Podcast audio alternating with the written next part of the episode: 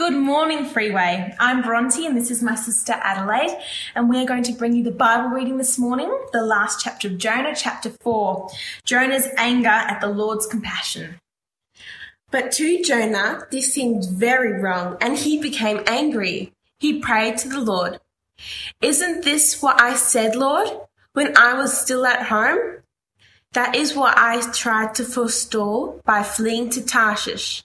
I knew that you were a gracious and compassionate God, slow to anger and abounding in love, a God who relents from sending calamity. Now, Lord, take away my life, for it is better for me to die than to live.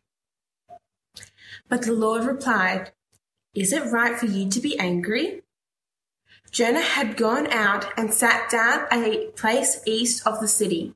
There he made himself a shelter sat in its shade, and waited to see what would happen to the city.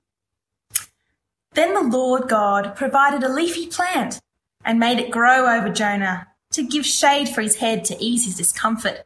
And Jonah was very happy about the plant. But at dawn the next day, God provided a worm, which chewed the plant so that it withered.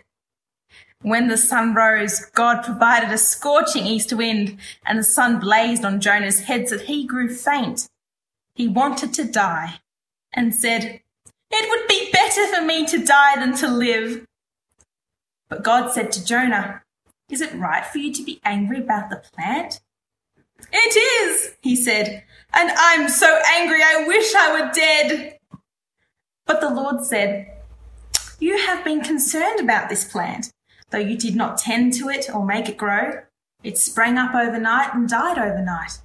And should I not have concern for the great city of Nineveh, in which there are more than a 120,000 people who cannot tell their right hand from their left, and also many animals?